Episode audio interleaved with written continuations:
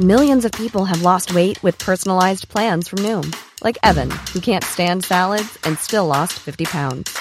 Salads, generally, for most people, are the easy button, right? For me, that wasn't an option. I never really was a salad guy. That's just not who I am. But Noom worked for me. Get your personalized plan today at Noom.com. Real Noom user compensated to provide their story. In four weeks, the typical Noom user can expect to lose one to two pounds per week. Individual results may vary. Everyone knows therapy is great for solving problems, but getting therapy has its own problems too, like finding the right therapist, fitting into their schedule, and of course, the cost. Well, BetterHelp can solve those problems. It's totally online and built around your schedule. It's surprisingly affordable too. Connect with a credentialed therapist by phone, video, or online chat, all from the comfort of your home. Visit betterhelp.com to learn more and save 10% on your first month. That's BetterHelp H E L P. Hiring for your small business? If you're not looking for professionals on LinkedIn, you're looking in the wrong place. That's like looking for your car keys in a fish tank. LinkedIn helps you hire professionals you can't find anywhere else, even those who aren't actively searching for a new job but might be open to the perfect role. In a given month, over 70% of LinkedIn users don't even visit other leading job sites. So start looking in the right place. With LinkedIn, you can hire professionals like a professional. Post your free job on linkedin.com slash people today. تاریخ روایت کارهای درست و اشتباه بشره که با مرورش شاید محکوم به تکرارش نباشیم. من محمد نازمی هستم میزبان شما در پادکست قاب تاریخ. عنوان این قسمت حسین علی منتظری ساز مخالف زدن یار موافق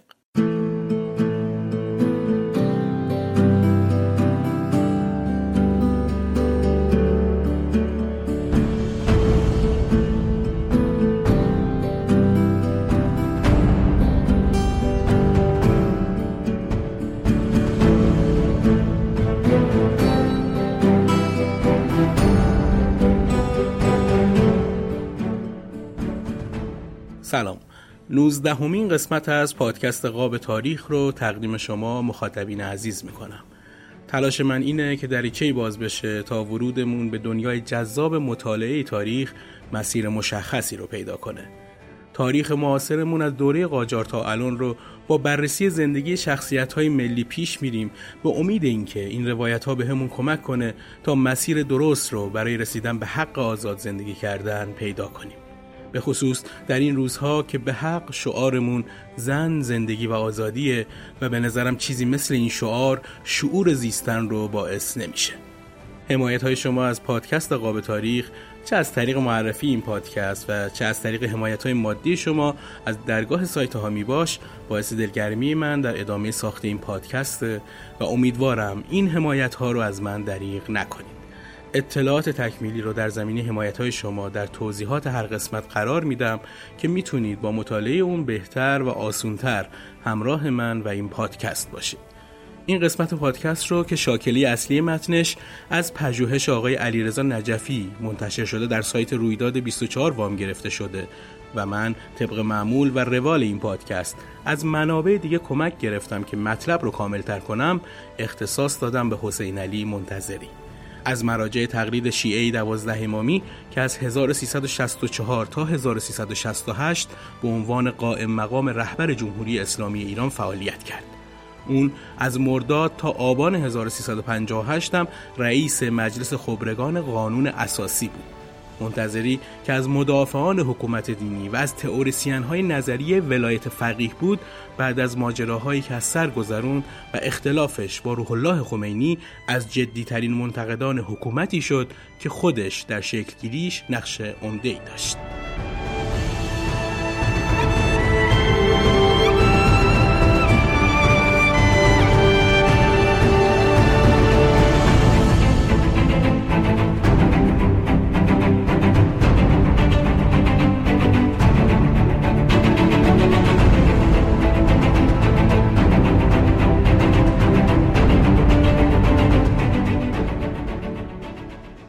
آیت الله حسین علی منتظری در سال 1301 هجری شمسی در نجف آباد اصفهان به دنیا آمد. پدرش کشاورز بود و خانوادش اوضاع مالی خوبی نداشتند. پدرش با اینکه تحصیلات رسمی نداشت به علوم اسلامی و قرآن تسلط نسبی داشت. حسین علی اول پیش پدرش درس خوند و یه مدت کوتاه هم به مکتب رفت و نهایتا به اصفهان رفت و تحصیلات ابتداییش رو در اونجا تکمیل کرد. سیزده ساله بود که برای ادامه تحصیل راهی قوم شد. اوایل که تو قوم اقامت داشت و درس می‌خوند شهریه طلاب بهش تعلق نمی گرفت و به همین خاطر اوضاع مالی خیلی بد و زندگی سختی داشت. ولی به گفته خودش تو کتاب خاطراتش بعد از اینکه تو حموم عمومی آیت الله عبدالکریم حائری یزدی بنیانگذار حوزه علمیه قم رو ملاقات کرده و استعداد علمیش برای ایشون مشخص شده به دستور مستقیم آقای حائری یزدی شهریه‌ای به مبلغ ده تومان براش مقرر شد. با این حال اقامتش تو قم به دلیل مشکلات مالی بیشتر از یه سال دووم نیاورد و ناچار به اصفهان برگشت و تا 19 سالگی تو حوزه علمی اصفهان درس خوند. دوران تحصیلیش تو حوزه علمی اصفهان مصادف بود با مبارزه رضاشاه پهلوی با حوزه و روحانیون. منتظری تو کتاب خاطراتش دوران طلبگیش تو اصفهان رو اینطور بیان می‌کنه. اما ها را بر می داشتند. مزاحم طلبه ها می شدند. ما در ترس و وحشت بودیم. خیلی ها رفتند و کلاهی شدند. از نظر اقتصادی نیز وضعمان بسیار بد بود. با این اوصاف از طلبگی راضی بودیم و خیلی هم به حکومت بدبین بودیم.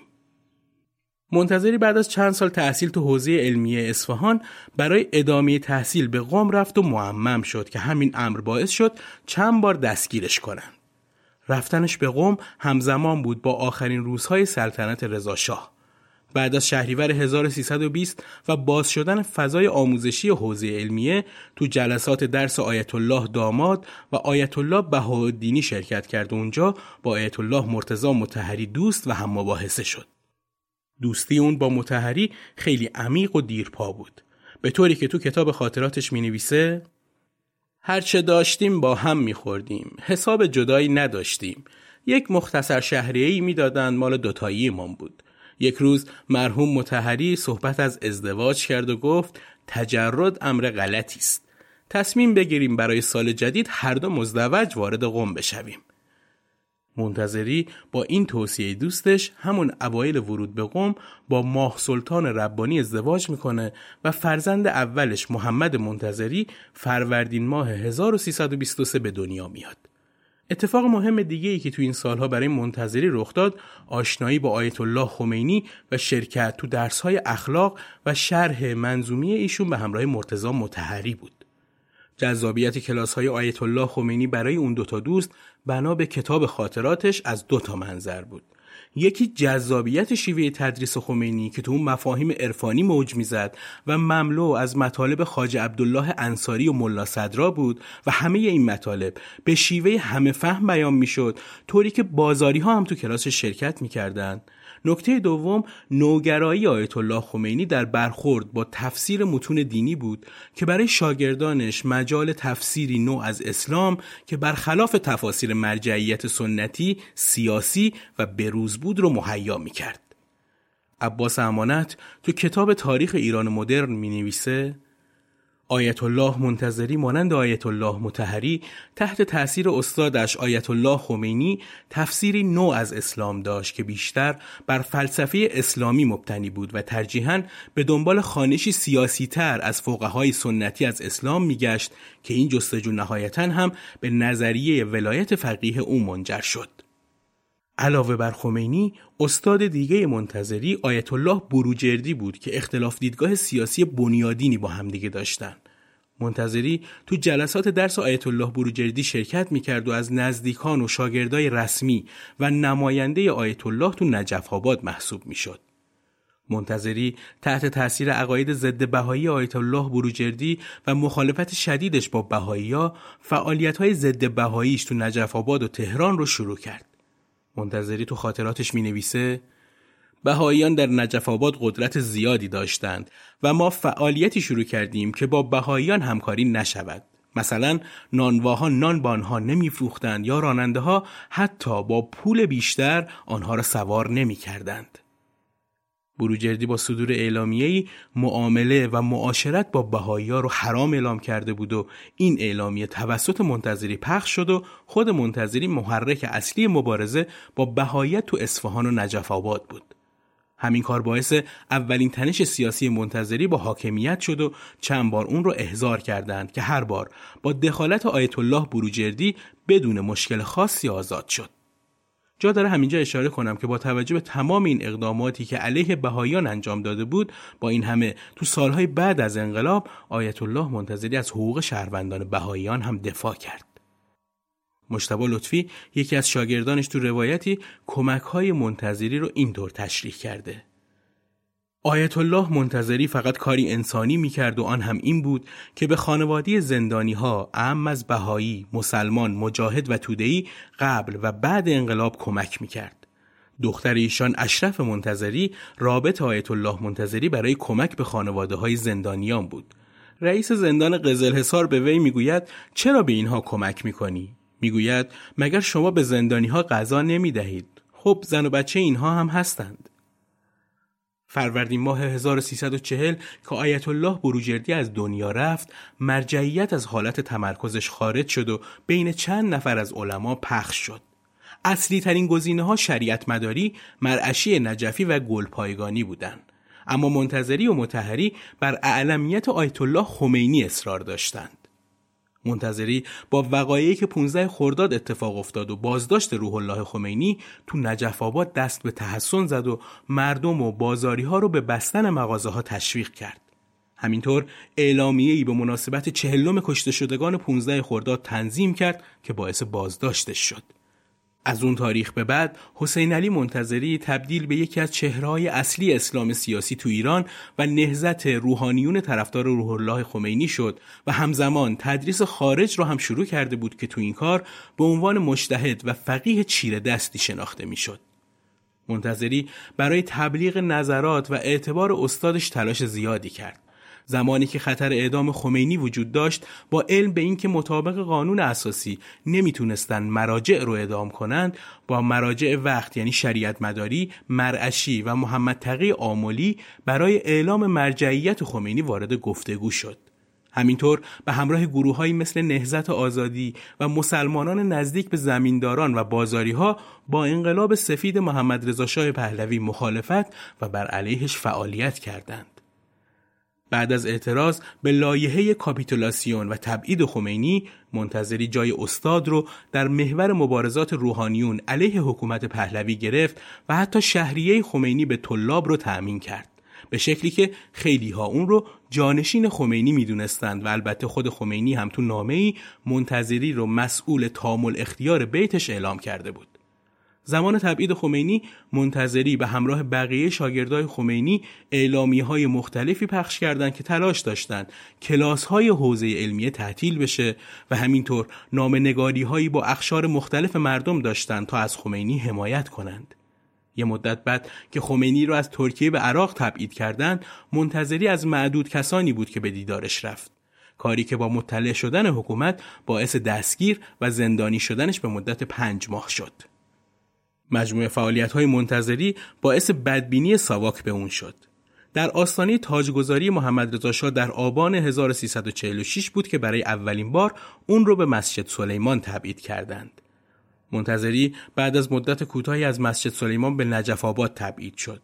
اما اونجا هم به فعالیت های سیاسی ادامه داد و تو خطبه های نماز جمعه سخنان تندی رو علیه حکومت پهلوی ایراد کرد که باعث دستگیری مجددش و انتقال به زندان قصر شد. در بازی زمانی بین سالهای 45 تا 56 منتظری به خاطر های ضد حکومتی بارها به تبعید و زندان رفت. تو این مدت تبعیدگاه های عمده اون عبارت بودند از مسجد سلیمان، تبس، خلخال و سقز. تبعیدش به شهر تبس در سال 1352 اتفاق افتاد. نقل شده که حضور اون تو تبس باعث اجتماع مبارزین شد. طبق گفته مقامات امنیتی شهر تبس در طول اقامت منتظری علاوه بر مردم شهر نزدیک به پنجاه هزار نفر از مردم شهرهای دیگه ایران برای دیدار با اون وارد تبس شدند که همین عدد بزرگ دیدار کننده باعث نگرانی ساواک و انتقال اون از تبس بعد از گذشته یه سال شد. از جمله کارهای مهم منتظری تو تبس نامه سرگشاده به علما و مردم ایران در مورد اتحاد علیه امپریالیسم و سهیونیسم یعنی آمریکا و اسرائیل بود. اون یه مدتی تو زندانهای اوین و قزل قلعه هم زندانی بود. تو خاطرات آیت الله منتظری اومده که در زندان قزل قلعه پسرش محمد رو مقابل اون شکنجه کردند و خودش رو بارها شلاق زدند و مورد اذیت و آزار قرار دادند. آخرین باری که منتظری زندانی شد سال 1354 بود که تا زمان آزادی تمام زندانیان سیاسی در آستانه انقلاب در اوین بود. منتظری تو زندان اوین دست به تعلیف کتبی در باب الهیات و فقه اسلامی زد که هر دوتا کتاب بر اساس تعلیمات استادش خمینی بود. موضوع دیگه این که رهبری بقیه روحانیون زندانی هم با اون بود.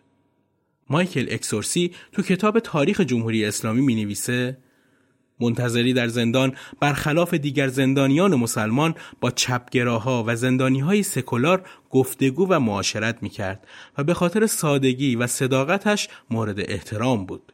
ولی گروهی نیز او را به خاطر بی دست و پا بودن و ساده بودنش مورد تمسخر قرار داده بودند.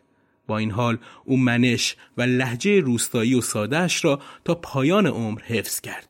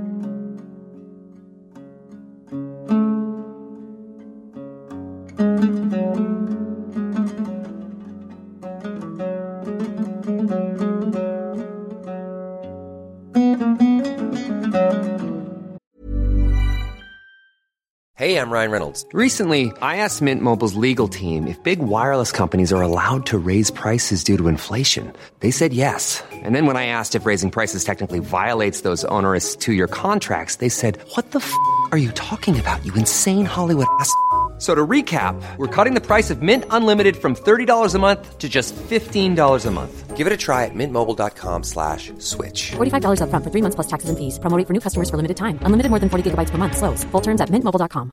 Burrow is a furniture company known for timeless design and thoughtful construction and free shipping. And that extends to their outdoor collection. Their outdoor furniture is built to withstand the elements, featuring rust-proof stainless steel hardware, weather-ready teak, and quick-dry foam cushions. For Memorial Day, get 15% off your Burrow purchase at burrow.com slash ACAST and up to 25% off outdoor. That's up to 25% off outdoor furniture at burrow.com slash ACAST.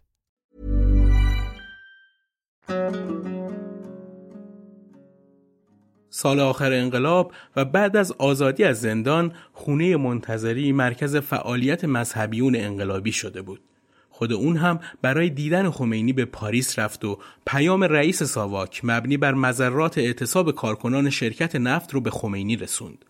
محبوبیت منتظری در این زمان به اندازه بود که گفته شد حدود دو هزار نفر از دانشجویان و انقلابیون مسلمان برای استقبال از اون به فرودگاه پاریس اومدند. با پیروزی انقلاب منتظری روی اقامه نماز جمعه در سراسر کشور تاکید کرد و خودش هم بعد از درگذشت طالقانی امام جمعه تهران شد. همینطور خمینی اون رو به ریاست مجلس خبرگان قانون اساسی انتخاب کرد. از جمله چیزهایی که منتظری تو مجلس خبرگان قانون اساسی تو تصویبشون نقش داشت معرفی تشیع به عنوان مذهب رسمی کشور و شرط داشتن مذهب تشیع برای رئیس جمهور بود که با مخالفت علمای اهل سنت مواجه شده بود. چشمگیرترین اقدام منتظری در مجلس خبرگان قانون اساسی گنجوندن اصل ولایت فقیه در قانون اساسی بود.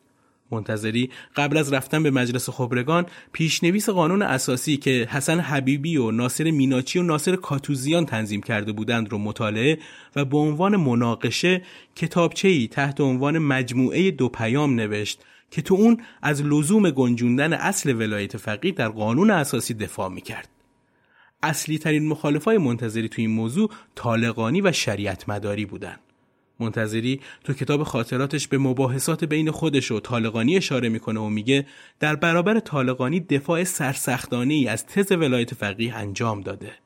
نهایتا با تلاش منتظری و بهشتی اصل ولایت فقیه در قانون اساسی گنجونده شد و خود منتظری کتاب مفصلی در چهار جلد تحت عنوان دراسات فی ولایت الفقیه در اثبات مبانی تز ولایت فقیه نوشت که صاحب نظرها اون رو اساسی ترین متن تئوریک در دفاع از نظریه ولایت فقیه می‌دونند. از همون اول انقلاب تصویر منتظری کنار خمینی دیده می‌شد و شعار قائم مقام رهبری آیت حق منتظری از شعارهای رایج انقلابیون مذهبی بود. 25 تیر 1364 مجلس خبرگان رهبری منتظری رو به عنوان قائم مقام خمینی انتخاب کرد. این موضوع اول پنهون مونده بود تا اینکه در آبان ماه همون سال توسط امام جمعه قزوین آقای باریکبین به صورت اتفاقی علنی شد. بعد از اون هم هاشمی رفسنجانی این موضوع رو علنا تو نماز جمعه تهران اعلام کرد. اینطور نقل شده که خود منتظری مخالف این انتخاب بود. خود منتظری هم تو کتاب خاطراتش اینطور می نویسه. باید میگذاشتند این مسئله روند طبیعی خود را طی کرد. این مطلب توهین به امام تلقی می شد و شاید هم باعث تحریک مراجع و بزرگان می گردید. و این کار درستی نبود که ما ای را تحریک کنیم که مخالف ما شوند. تو همون زمان هم منتظری مخالفتش با این انتصاب رو تو نامه‌ای به آقای مشکینی گوش زد کرد. در زمان قائم مقامی توقعات و مراجعات به منتظری بیشتر شد و خمینی در مسائل فقهی و اجرایی کشور دستگاه ها رو به آقای منتظری ارجا می‌داد. محمدی گیلانی و احمد خمینی از امام نقل کردند که نظر آقای منتظری اوسع است و مجلس می تواند بر اساس نظر ایشان عمل کند. تعیین قضات و رسیدگی به امور قوه قضاییه و منصوب کردن ائمه جمعه رو به اون واگذار کردند و همینطور رسیدگی به اموال جزیره کیش هم به منتظری واگذار شد و اون چند بار به جزیره کیش سفر کرد. مسئولیت عفو زندانیان، تعیین نمایندگان ولی فقیه تو دانشگاه ها و تعیین شورای مدیریت و حوزه علمیه از مسئولیت های دیگه منتظری بود. همینطور دانشگاه امام صادق برای اتحاد حوزه و دانشگاه توسط منتظری و مهدوی کنی تأسیس شد. نزدیکای منتظری گفتند به دلیل مشغلی زیاد منتظری مهدوی کنی رئیس اون مرکز شد. دو تا اقدام منتظری در زمان قائم مقامی جالب توجه بودند. یکی طرح پیشنهادی اون برای راهپیمایی چند ده میلیونی در حمایت از آزادی قدس و دومی حمایت از آزادی مطبوعات که مورد دومی خیلی به مذاق محافظه کاران خوش نیومد. همینطور پیشنهاد مناسبت مثل هفته وحدت، هفته ولایت، روز وحدت حوزه و دانشگاه و روز جهانی حمایت از مستضعفین پیشنهادهای منتظری بودند. اما کم کم ورق برگشت و بین منتظری و خمینی اختلافهایی به وجود اومد. این اختلاف از ماجرای مخالفت با ادامه جنگ شروع شد. منتظری با ادامه جنگ بعد از فتح خرمشهر مخالف بود اما خمینی نظر دیگه ای داشت. منتظری اما از نظرش بر نگشت و بعد از پس گرفتن فاو تو نامه پنج صفحه‌ای از خمینی خواست به جنگ خاتمه بده. بعد از مرگ شریعت مداری در سال 1365 هم با توجه به خاطراتی که از منتظری ثبت شده در مواجهه با این قضیه اختلاف نظری بین اون و شخص روح الله خمینی و البته اطرافیانش وجود داشته. منتظری نوشته من به بازداشت و زندانی کردن آقای رستگار هم که در منزلش برای مرحوم آقای شریعت مداری فاتحه گرفته بود و او را به این خاطر زندانی کرده بودند اعتراض کردم.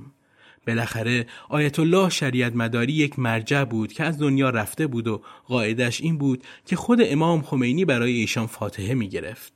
من این مطلب را با آقای ری شهری که آن وقت وزیر اطلاعات بود گفتم. یک روز آمده بود اینجا. گفت من الان منزل آقای گلپایگانی بودم. این مطلب را به آقای گلپایگانی گفتم به شما هم می‌گویم آقای شریعت مداری همین دو سه روزه رفتنی است. مبادا عکس عملی از خودتان نشان بدهید. در حقیقت آمده بود تهدید کند. من بو گفتم بالاخره آقای شریعت مداری یک مرجع است که تعداد زیادی از ترک ها به ایشان علاقه دارند. من اگر جای امام بودم در صورتی که آقای شریعت مداری فوت می‌شد در مسجد اعظم یک فاتحه برای او میگذاشتم. با این کار مردم خوشحال می شدند و احساس می کردند که مسائل شخصی در کار نیست. به نظر من فاتحه گرفتن برای ایشان یک کار اغلایی است. گفت این نظر شما را به بالا بگویم؟ گفتم بگو. این قضیه تمام شد. آقای ری شهری رفت. بعد هم آقای شریعت مداری از دنیا رفت. جنازه او را که شبانه آورده بودند آقای حاج آقا رضا صدر خواسته بود بر او نماز بخواند نگذاشته بودند بعد از چند روز من رفتم جماران دیدم آقای شیخ حسن سانعی و احمد آقا این مطلب را دست گرفتند که بله منتظری می‌گوید امام برای شریعتی فاتحه بگذارد و این کار را مسخره می کردند. تا اینکه یک شب که با امام جلسه داشتیم در آن جلسه همه مسئولین آقای هاشمی، آقای خامنه آقای موسوی اردبیلی، آقای موسوی نخست وزیر و احمد آقا هم بودند. در ضمن ها من این مطلب را به امام گفتم که چه اشکال داشت طبق وصیت آقای شریعت مداری که با آقای صدر گفته بود تو بر من نماز بخوان در آن نیمه شب اجازه می‌دادند آقای صدر بر آقای شریعت مداری نماز بخواند. این به کجای انقلاب لطمه می‌زد؟ ولی حالا که نگذاشتند آقای صدر همه این جریانات و جریان بازداشتش را در یک جزوه 70 80 صفحه‌ای نوشته است. خیلی هم محترمانه نوشته به کسی هم توهین نکرده است اما این نوشته در تاریخ میماند و بعد در آینده حضرت عالی را محکوم می کنند. می‌گویند امام خمینی نگذاشت به یک نفر مرجعی که رقیبش بود نماز بخوانند. وقتی من این حرف را زدم امام ناراحت شدند و جمله تندی راجع به آقای شریعت مداری گفتند که من خیلی تعجب کردم و حکایت از این داشت که ذهن ایشان را نسبت به آقای شریعت مداری خیلی مشوش کردند. گفتم بالاخره ایشان وصیت کرده بودند که این شخص بر او نماز میت بخواند و مانع شدند. مرحوم آیت الله گلپایگانی نیز راجع به جلوگیری از تشییع و احترامات لازمه نسبت به جنازه آن مرحوم اعتراض کردند.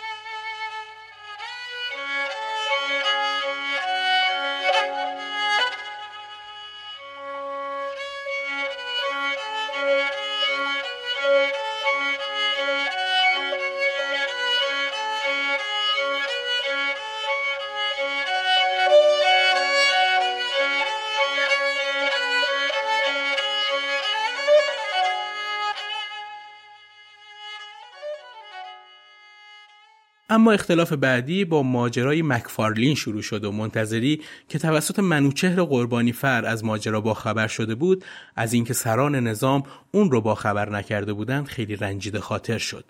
رنجش اون بیشتر از همه با سید احمد خمینی بود. گفته شده منتظری بعد از فهمیدن ماجرای مکفارلین با سید احمد خمینی مشاجره داشته. اختلاف منتظری با خمینی در قضیه اعدام مهدی هاشمی که برادر داماد منتظری و از افشا کنندگان ماجرای مکفالین بود بالا گرفت. منتظری در اعتراض به دستگیری مهدی هاشمی درسش رو تعطیل کرد و نامه نه صفحه‌ای با آیت الله خمینی نوشت. اما با وجود تلاش‌های اون مهدی هاشمی در سال 1366 اعدام شد. ری شهری درباره دستگیری هاشمی و عدم همکاری منتظری گفته ما برای اینکه با پشتوانی قوی جلو برویم موضوع را با امام در میان گذاشتیم و از ایشان سوال کردیم که آیا اجازه می دهید اقدامات لازم را انجام دهیم یا خیر امام فرمودند جلو بروید و ببینید ماجرا چیست ما تصور می‌کردیم آقای منتظری در این موضوع با ما همراه شوند و در جهت رسیدگی به اقدامات غیرقانونی این افراد با ما همکاری داشته باشند. اما وقتی این موضوع را با ایشان مطرح کردیم دیدم آقای منتظری خیلی عادی برخورد می کنند و به نوعی کارهای این افراد را توجیه می کنند. ایشان گفتند مدارک را به من بدهید. مدارک را به ایشان دادیم و بعدها متوجه شدیم آقای منتظری مدارک را به سید مهدی هاشمی تحویل داده تا از جریان پرونده ها با خبر باشد. مخالفت و مقابله جدی منتظری با محافظ کاران سال 1367 و همزمان با های گروهی تابستان اون سال اتفاق افتاد. منتظری با های دست جمعی مخالفت کرد و هشدار داد که اسم مجریان رو در صف جنایتکاران تاریخ خواهند نوشت. منتظری تو نامی تند اقدامات نظام رو با رژیم پهلوی مقایسه کرد و نوشت آیا می‌دانید که تعداد زیادی از زندانی ها تحت شکنجه کشته شدند؟ می‌دانید در زندان مشهد 25 دختر به خاطر آنچه به آنها رفته بود مجبور به درآوردن تخمدان و رحم شدند؟ آیا می‌دانید در زندانهای جمهوری اسلامی به دختران تجاوز می شود؟ خمینی تو نامه‌ای به منتظری جواب داد که صلاحیت قائم مقامی رو از دست داده چرا که روشنه بعد از درگذشتش ایران و انقلاب رو به دست لیبرال ها و منافقین میده. نامه خمینی به منتظری هنوز محل بحثه. بعضی چهرهای سیاسی این نامه رو نامه سید احمد خمینی می‌دونند و معتقدند خمینی در جریان این نامه نبوده. دفتر حفظ و نشر آثار امام اما نظر دیگه ای داره. درباره اینکه نامه توسط چه کسی ارسال شده هنوز بحث وجود داره که در ادامه بعضی از نظرات موافقان و مخالفانش رو میگم. سید احمد خمینی رنجنامه خطاب به منتظری منتشر کرد که تو اون خیلی تند از منتظری گلایه می‌شد. منتظری تو یکی از سخنانش از سید احمد خمینی اسم برده و گفته بود سید احمد معتقد است حتی مجله خان و روزنامه خان مجاهدین باید اعدام شود و حالا فرصت را مختنم شمردند از امام نوشته ای گرفتند و به دست افراد دادند. منتظری هم در واکنش به این اقدامات از قائم مقامی استعفا کرد. خمینی استعفای منتظری را قبول کرد و به این شکل منتظری به صورت رسمی از ساختار قدرت کنار گذاشته شد. تمام عکس ها و سخنانش از ادارات، کتب درسی و معابر پاک شد و مجلس خبرگان استعفای اون رو تایید کرد. برای این استعفا نامه نگاری هایی بین خمینی و منتظری انجام میشه که در نامه اول خمینی لحن تندی به کار رفته. خمینی تو نامه‌ای که تاریخ ششم فروردین سال 68 رو داره نوشته با دلی پرخون و قلبی شکسته چند کلمه ای برایتان می نویسم تا مردم روزی در جریان امر قرار گیرند. شما در نامه اخیرتان نوشته اید که نظر تو را شرعا بر نظر خودم مقدم می دانم. خدا را در نظر می گیرم و مسائلی را گوشزد می کنم. از آنجا که روشن شده است که شما این کشور و انقلاب اسلامی عزیز مردم مسلمان ایران را پس از من به دست لیبرال ها و از کانال آنها به منافقین می سپارید صلاحیت و مشروعیت رهبری آینده نظام را از دست داده اید. شما در اکثر نامه ها و صحبت ها و موزگیری هایتان نشان دادید که معتقدید لیبرال ها و منافقین باید بر کشور حکومت کنند. به قدری مطالبی که می‌گفتید دیکته شده منافقین بود که من فایده ای برای جواب آنها نمی‌دیدم. و در ادامه در یکی از بندهای نامه خطاب به منتظری می نویسه از آنجا که ساده لو هستید و سریعا تحریک می شوید در هیچ کار سیاسی دخالت نکنید. شاید خدا از سر تقصیرات شما بگذرد. و تو بند بعدی به نوعی عصبانیتش را از اقدامات منتظری با این جمله بیان می‌کنه.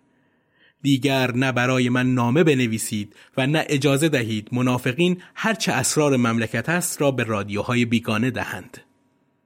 منتظری اما یه روز بعد با لحنی ملایم جواب این نامه رو میده و با اینکه تصور می شده برای استعفا از قائم مقامی مقاومت می‌کنه برعکس برای این کار خودش رو کاملا مشتاق نشون میده.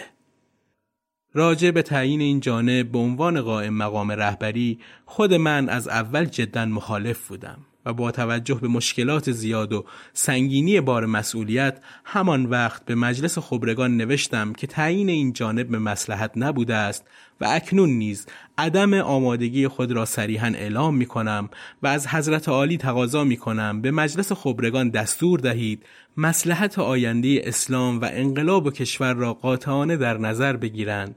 و به من اجازه فرمایید همچون گذشته مانند یک طلبه کوچک و حقیر در حوزه علمیه به تدریس و فعالیت‌های علمی و خدمت به اسلام و انقلاب زیر سایه رهبری حکیمانی حضرت عالی اشتغال داشته باشم و اگر اشتباهات و ضعف‌هایی که لازمه طبیعت انسان است رخ داده باشد ان الله با رهبری های حضرت عالی مرتفع گردد. این نامه منتظری منجر به ارسال نامه دومی از طرف خمینی میشه که لحنش کاملا با لحن نامه اول متفاوته. تو نامه هشتم فروردین خمینی اومده با سلام و آرزوی موفقیت برای شما همانطور که نوشته اید رهبری نظام جمهوری اسلامی کار مشکل و مسئولیت سنگین و خطیری است که تحملی بیش از طاقت شما می‌خواهد و به همین جهت هم شما و هم من از ابتدا با انتخاب شما مخالف بودیم و در این زمینه هر دو مثل هم فکر می کردیم. ولی خبرگان به این نتیجه رسیده بودند و من هم نمی‌خواستم در محدوده قانونی آنها دخالت کنم.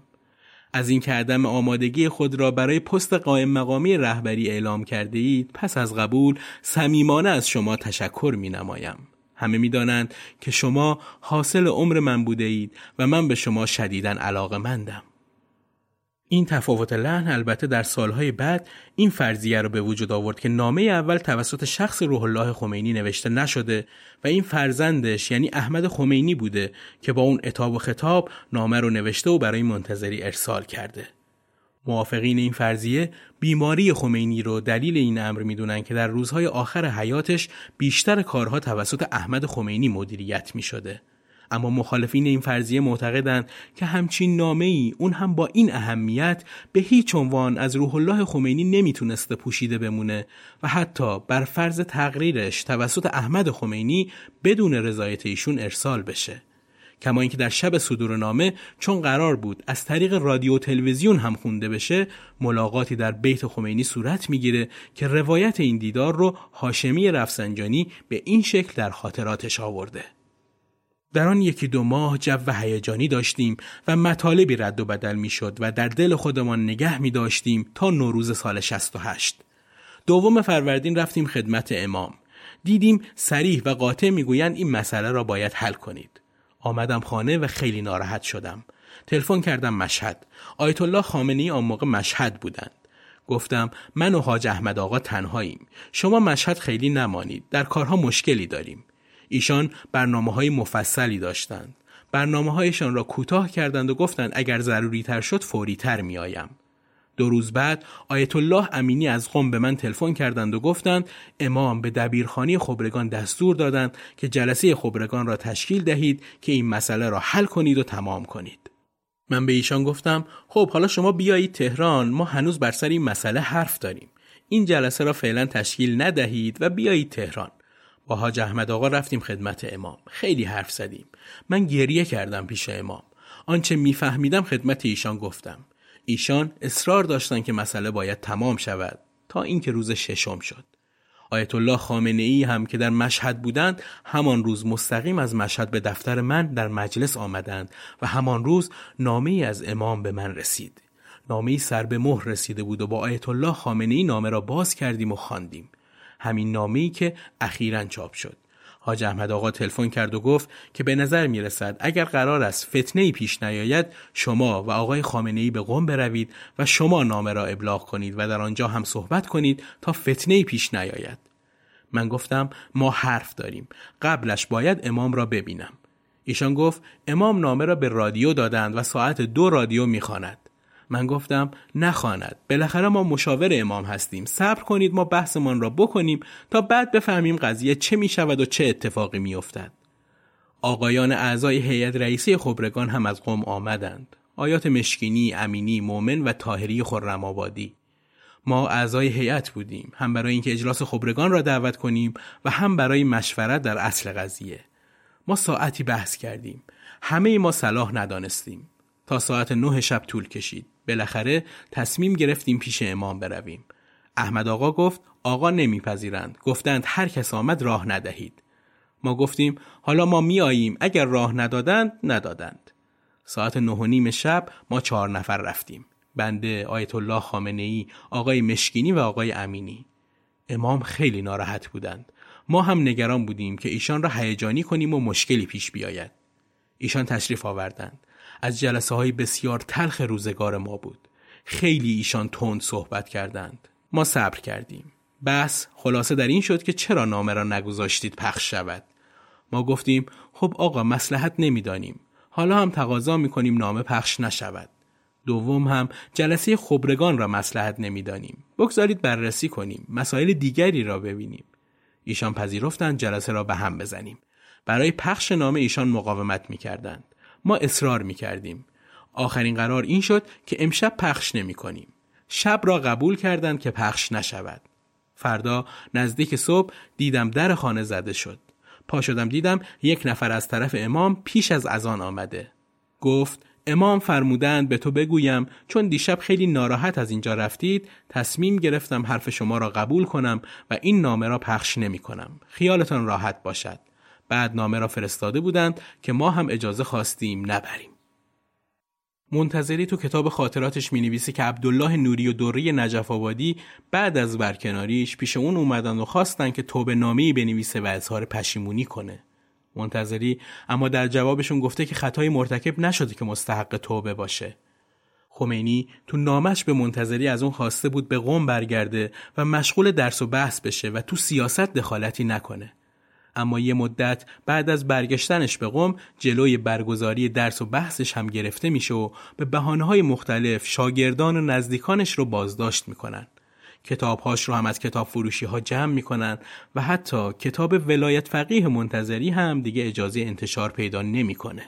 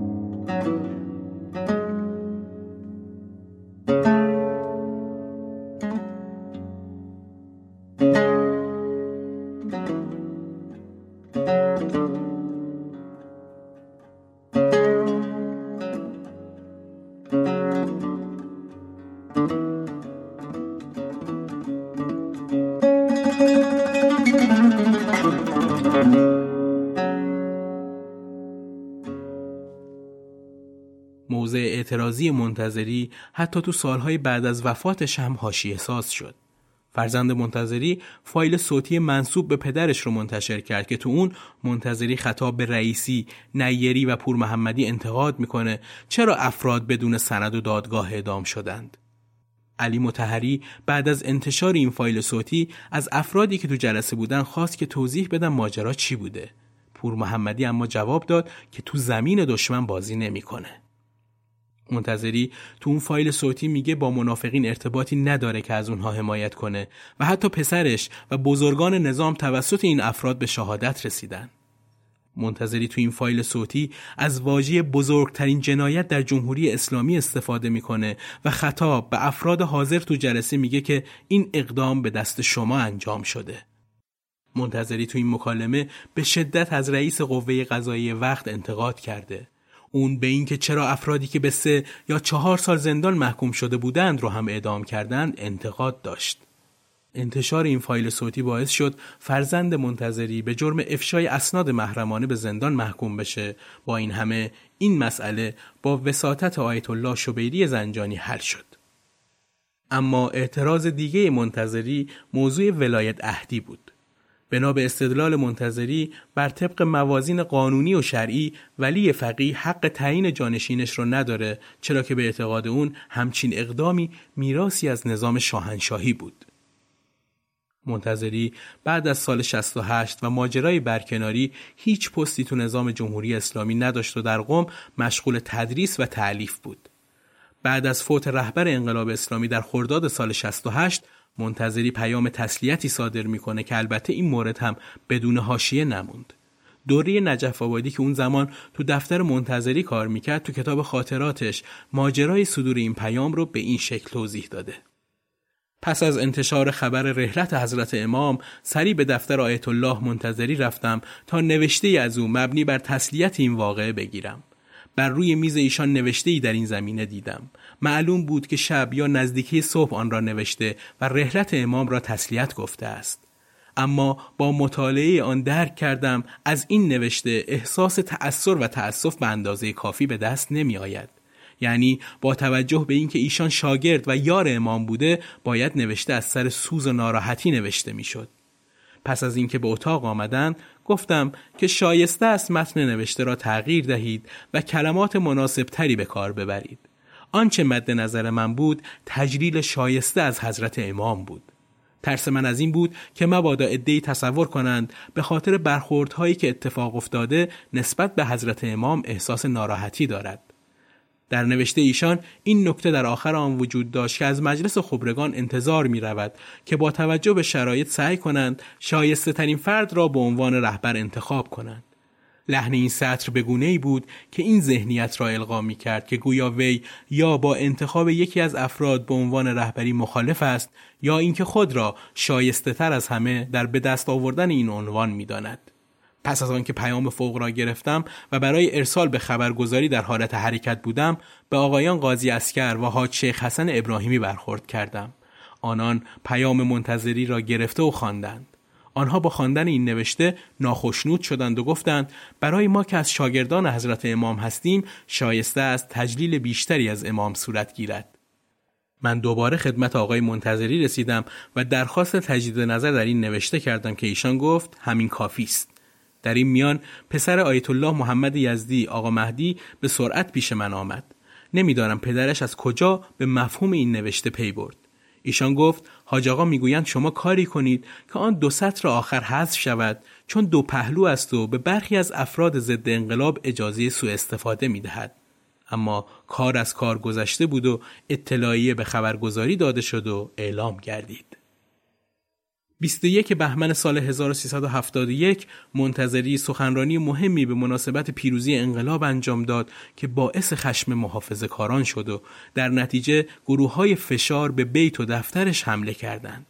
صحبت های منتظری تو اون روز اعتراضی بود به خفقان فضای سیاسی و دروغگویی مسئولین مبنی بر نداشتن زندانی سیاسی تو ایران.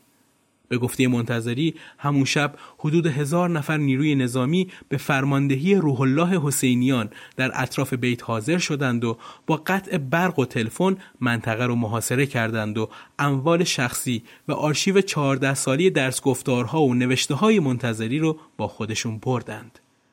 دو سال بعد از این ماجرا در سال 1373 با درگذشت آیت الله عراکی و بحران جانشینیش توجه بعضی ها به منتظری جلب شده بود. همون زمان گروه های فشار به بیت و خونش حمله کردند. با این اتفاقاتی که افتاد منتظری نظراتش رو تعدیل کرد و توجهش رو معطوف به مسائل جدیدتری کرد.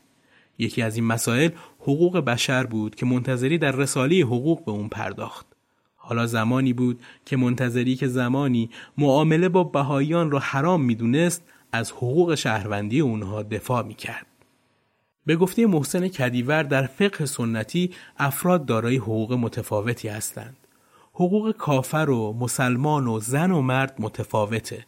اما انسان فارغ از جنسیت و مذهب و دانشگاه و پایگاه اجتماعی بررسی نشده و حقوقی که تحت هیچ شرایطی از انسان سلب نمیشه حقوق فطری یا طبیعی انسان بوده که ناشی از کرامت نوع انسانه. این دیدگاه سالهای بعد توسط منتظری بست داده شد. به همین خاطر اون اولین فقیه شیعیه که به صورت تئوریک به این مسئله توجه کرد و شاگرداش هم راه اون رو دنبال کردند. کدیور تو کتاب سوگنامه فقیه پاکباز می نویسه در زندگی منتظری می توان از دو دوره فکری سخن گفت.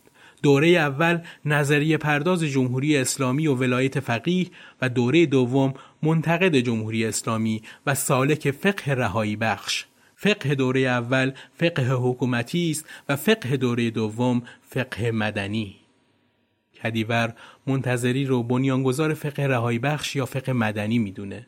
منظور از فقه رهایی بخش فقهیه که دغدغه عدالت داره عدالت سیاسی اقتصادی و اجتماعی اون می نویسه فقه منتظری با ملزومات عصر جدید منطبق شده و با حقوق اساسی انسان مدرن منافاتی نداره کدیور در ادامه نوشته منتظری تحت تاثیر تجاربی که در نظام قدرت داشت به این نفق روی آورده بود و در آرای خود تغییری اساسی داده بود تأثیر رخدادهای سیاسی بر آقای منتظری به قدری بود که حتی بهاییان را که زمانی با آنها مبارزه می کرد دارای حقوق شهروندی و برابر دانست. مواجهه نهایی منتظری با حکومت در آبان ماه 1376 اتفاق افتاد. زمانی که به مناسبت 13 رجب و در نتیجه دخالت حکومتی در امور حوزه و مرجعیت در حسینیش سخنرانی کرد و نقدهای تندی به سران سقوه و رهبری داشت. این سخنرانی باعث حمله گروه های فشار به دفتر و منزل منتظری و تخریب و پلمپ اون شد. همینطور حصر خونگی منتظری رو به مدت پنج سال به وجود آورد. اون برای بیشتر از پنج سال اجازه ملاقات با احدی به جز فرزندان و خواهر و برادرش رو نداشت. از اون تاریخ به بعد گروه های فشار بیپروا به منتظری حمله می‌کردند و تو محافلشون رسما اون رو لن می‌کردند. تمام این اتفاقات صحبت‌های منتظری رو در مورد نظام جمهوری اسلامی به خصوص ولایت فقیهی که خودش از هاش بود سریح کرد. مصاحبه ای در 22 فروردین 1383 انجام شد که نقطه عطفی در اندیشه سیاسی منتظری متأخر محسوب میشه. این مصاحبه گفتگوی بیپرده و صمیمانی چند نفر از شاگردان و علاقمندان به منتظریه که تو دفترش برگزار شد. تو این نشست دکتر سید علی میرموسوی، دکتر سید صادق حقیقت، حجت الاسلام سید هادی هاشمی، حجت الاسلام دکتر حسن موحدی ساوجی و حجت الاسلام احمد منتظری حضور داشتند.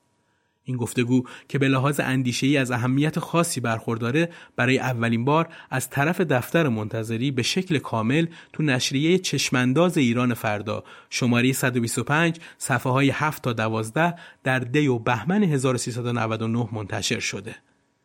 منتظری توی یک قسمت از این گفتگو در مورد حاکم که فقیه هست و باید در امور اجرایی حرف آخر رو بزنه میگه البته نه به این معنا که بخواهند در همه چیز دخالت کنند مثلا در امور اجرایی مثل رابطه با آمریکا بخواهند بگویند که رابطه با آمریکا باشد یا نباشد. این مسائل به حوزه افتا مربوط نیست. آنها در این کار تخصص ندارند. به قول مرحوم حاج شیخ محمد حسین اصفهانی فقیه به ماهو و فقیه متخصص در فقه است معنا ندارد که بگوییم در امور سیاسی، اقتصادی، روابط خارجی و غیره نظر او متبع باشد. این گفتگو ادامه پیدا می‌کنه که برای شناخت نظرات متأخر منتظری یه قسمت از اون رو که به صورت سوال و جوابه براتون می‌خونم. موحدی ساوجی می‌پرسه اگر فرض کنی مرد مسلمان بخشی از احکامی که فقها فکر می‌کنند جزء شرع هست و واقعا هم از شرع باشد نخواهند در حکومت دینی اجرا شود آن وقت تکلیف حاکم اسلامی چیست؟ منتظری جواب میده در این صورت هیچ کار نمی‌توان کرد. لا اکراه فی الدین. دکتر حقیقت سوالش رو طرح می‌کنه که بنابراین اگر روزی مردم از بخشی از اسلام یا اصلا از کل اسلام بازگشتند باز هم ما وظیفه نداریم اسلام را با زور بر آنها تحمیل کنیم.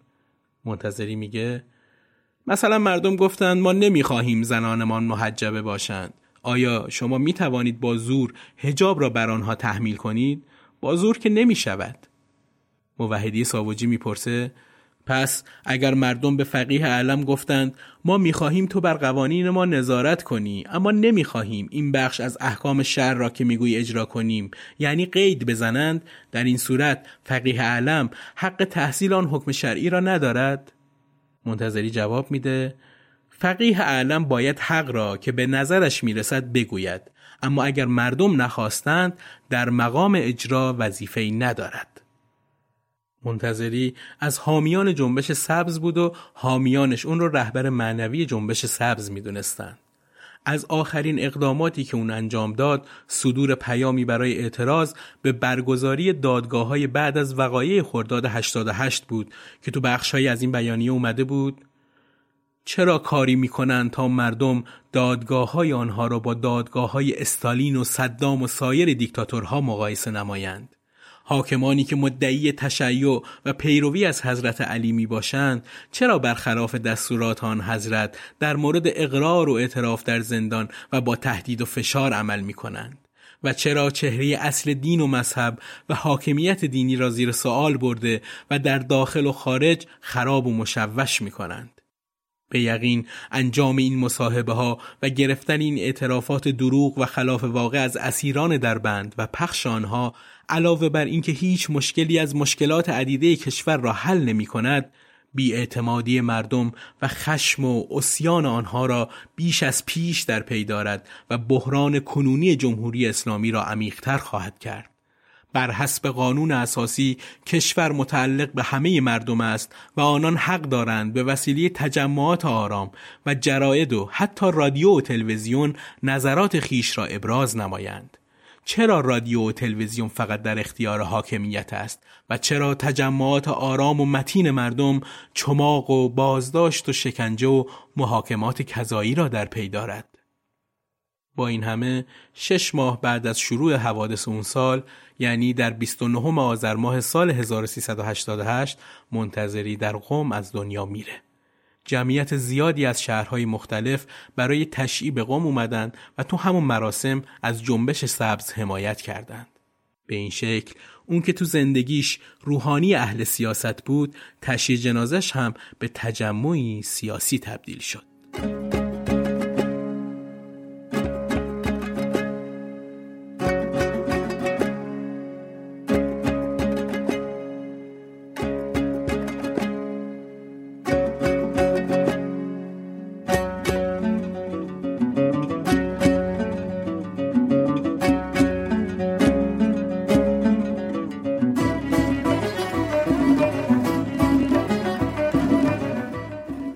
پایان 19 همین قسمت از پادکست قاب تاریخ رسیدیم. یکی از کمک هایی که به ساخت این پادکست می‌تونید انجام بدید معرفی قاب تاریخ از طریق شبکه های اجتماعی خودتونه تا به همراهانمون در گشت و گذار تاریخیمون اضافه کنه. قاب تاریخ رو هم می‌تونید از طریق اینستاگرام و توییتر دنبال کنید و با ما در ارتباط باشید. ممنون از اینکه همراهمون هستید. روز روزگار خوش. ای لولیان یک لولی دیوانه شد یک لولی دیوانه شد دیوانه شد. دیوانه شد دیوانه شد دیوانه شد دیوانه شد. ای لولیان یک لولی دیوانه شد یک لولی دیوانه شد دیوانه شد. ای لولیان ای لولیان ای لولیان ای لولیا ای لولیا یک لولی دیوانه شد. دیوانه شد. ای یک لولی دیوانه شد. یک لولی دیوانه شد دیوانه شد. تشتش فتاد از بام ما تشتش فتاد از بام ما. نکسوی مجنون خانه شد نکسوی مجنون خانه شد. یک روزی دیوانه شد دیوانه شد.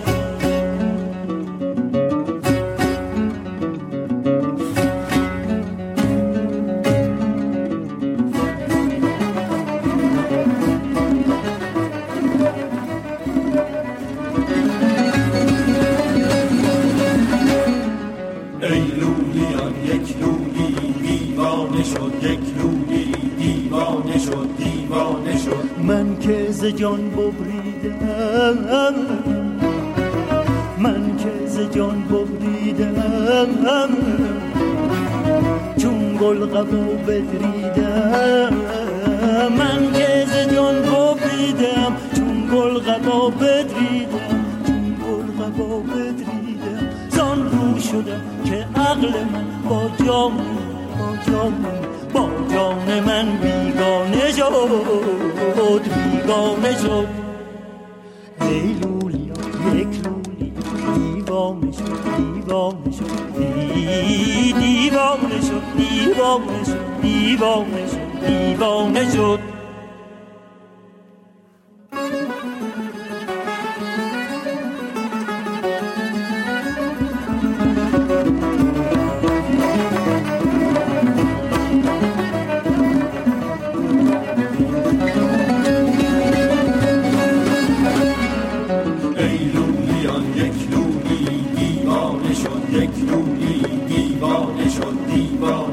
ای آتش آتش نشان ای آتش آتش نشان این خانه را ویرانه کن.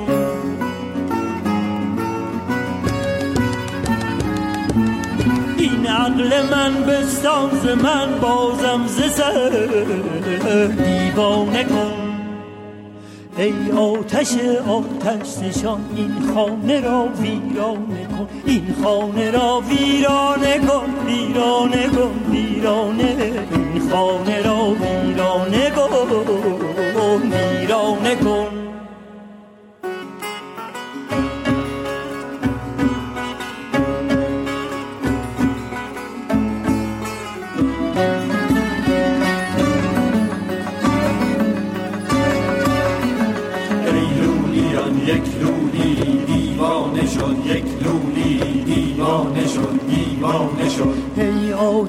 آتش نشان این خانه را ویران کن. این خانه را ویرانه کن ویرانه کن ویرانه.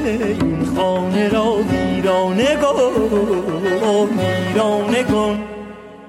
این عقل من بستان من این عقل من بستان من. بازم ز سر دیوانه کن دیوانه کن. این عقل من بستان من. بازم ز سر دیوانه کن دیوانه کن. دیوانه کن دیوانه کن دیوانه کن دیوانه کن.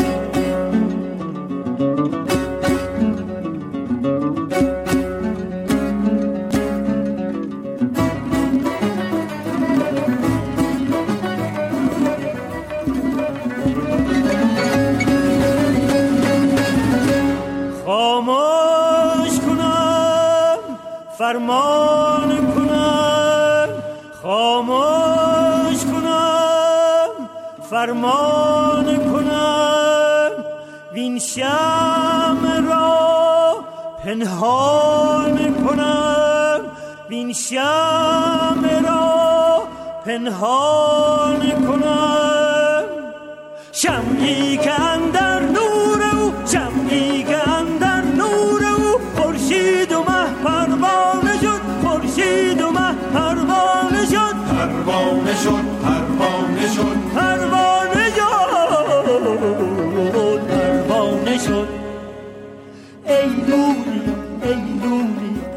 ای لولی ای لولی ای لولی یک لولی دیوانه شد دیوانه شد.